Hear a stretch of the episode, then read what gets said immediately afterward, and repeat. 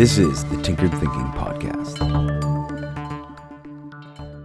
Episode 718 Time Dilation.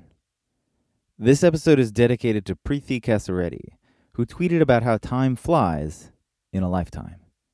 You can connect with her on Twitter with the handle at IAM underscore Preethi, P R E E T H I, or check out her website, preethikasireddy.com. Sometimes time flies, and other times time seems to drag. When we think about time, we imagine this uniform linear constant that somehow moves forward. But our experience of it varies so much that we've pluralized this singular phenomenon. There are different times, not just as a tool for events like good times and bad times, but actually different kinds of time, or rather, speeds. The way time dilates forms a paradox depending on how much we zoom in or how much we zoom out. On a large timeline, the days and months and years can collapse to almost nothing if we are doing the same thing day in and day out. There's no real demarcation, at least not one that is different and unique. There's nothing in all that time that stands out. But change things up often, and suddenly a long life is tickered with all sorts of different phases and thresholds.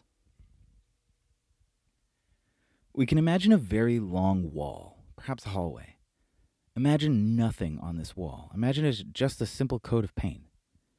You can see and understand the whole thing in barely a glance. And of course, the small blemish three quarters of the way down stands out. But now imagine the same wall covered in pictures.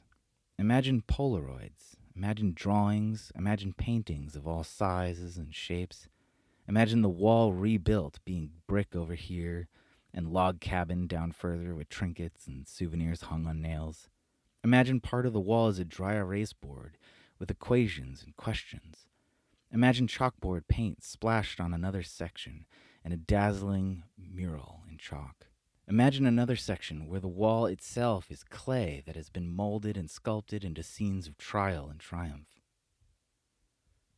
Now, if you turn a corner and looked at this magnificent collage, would you be able to take it all in with just a glance? Or does it slow you down? Would you walk slowly, taking in each and every little detail and change? Simply put, life feels longer the more we switch things up. But if we zoom in right into the moment, the rule inverts. We can slow down time by paying attention to the moment, and we can speed it up by paying attention to the task.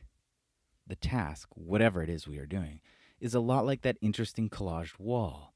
Even if the task is something we've done many times before, it inevitably involves our attention to switch between details and track them against each other whether that be deleting the last few letters to fix a typo while keeping in mind the rest of this sentence, or filing taxes, or building a log cabin, or coding an app. But if we pull back and simply try to pay attention to the moment, everything slows down.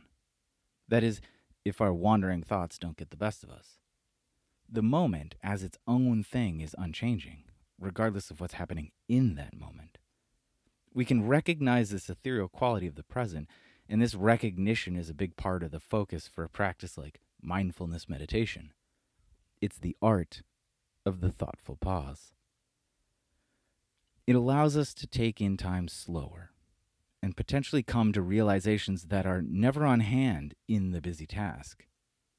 By practice or by luck, it's possible to pull your head out of the hurried task and realize that all the tasks you've been busy with are all much the same and that life is beginning to look uniform. The years are beginning to collapse into a single day that is merely repeated.